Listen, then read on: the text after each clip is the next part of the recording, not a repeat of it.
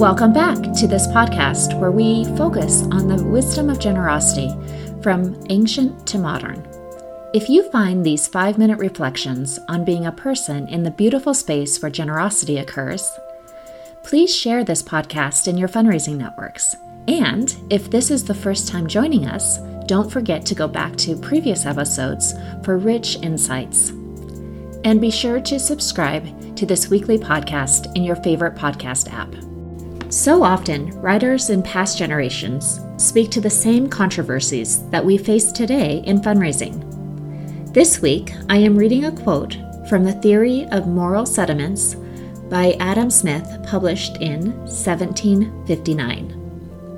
Quote, "This disposition to admire and almost worship the rich and the powerful, and to despise, or at least to neglect, persons of poor and mean condition, though necessary both to establish and to maintain the distinctions of ranks and the order of society, is at the same time the great and most universal cause of the corruption of our moral sentiments.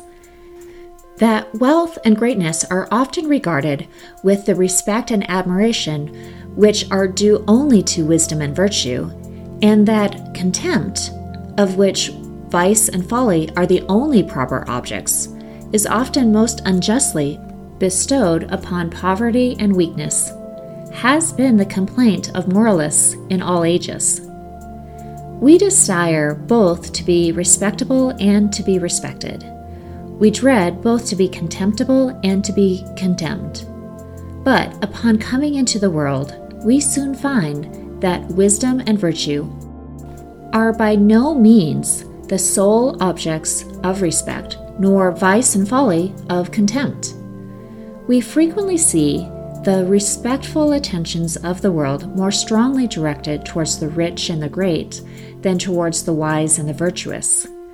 We see frequently the vices and the follies of the powerful much less despised than the poverty and weakness of the innocent. To deserve, to acquire and enjoy the respect and the admiration of mankind are the great objects of ambition and emulation. Two different roads are presented to us, equally leading to the attainment of this so much desired object. The one by study of wisdom and practice of virtue, the other by acquisition of wealth and greatness. Two different characters are presented to our emulation, the one of proud ambition and ostentatious avidity, the other of humble modesty and equitable justice. Two different models, two different pictures, are held out to us, according to which we may fashion our own character and behavior. The one more gaudy and glittering in its coloring, the other more correct and more exquisitely beautiful in its outline. The one forcing itself upon the notice of every wandering eye, the other attracting the attention of scarce anybody but the most studious and careful observer.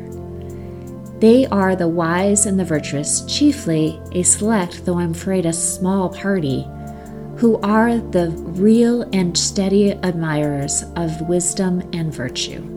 End quote.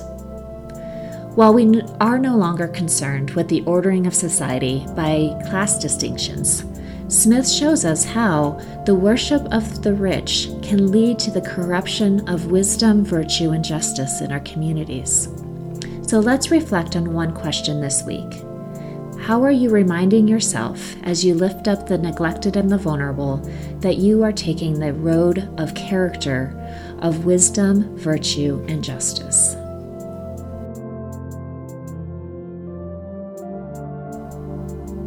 To explore fundraising coaching, visit serving nonprofits dot com. I will see you next week.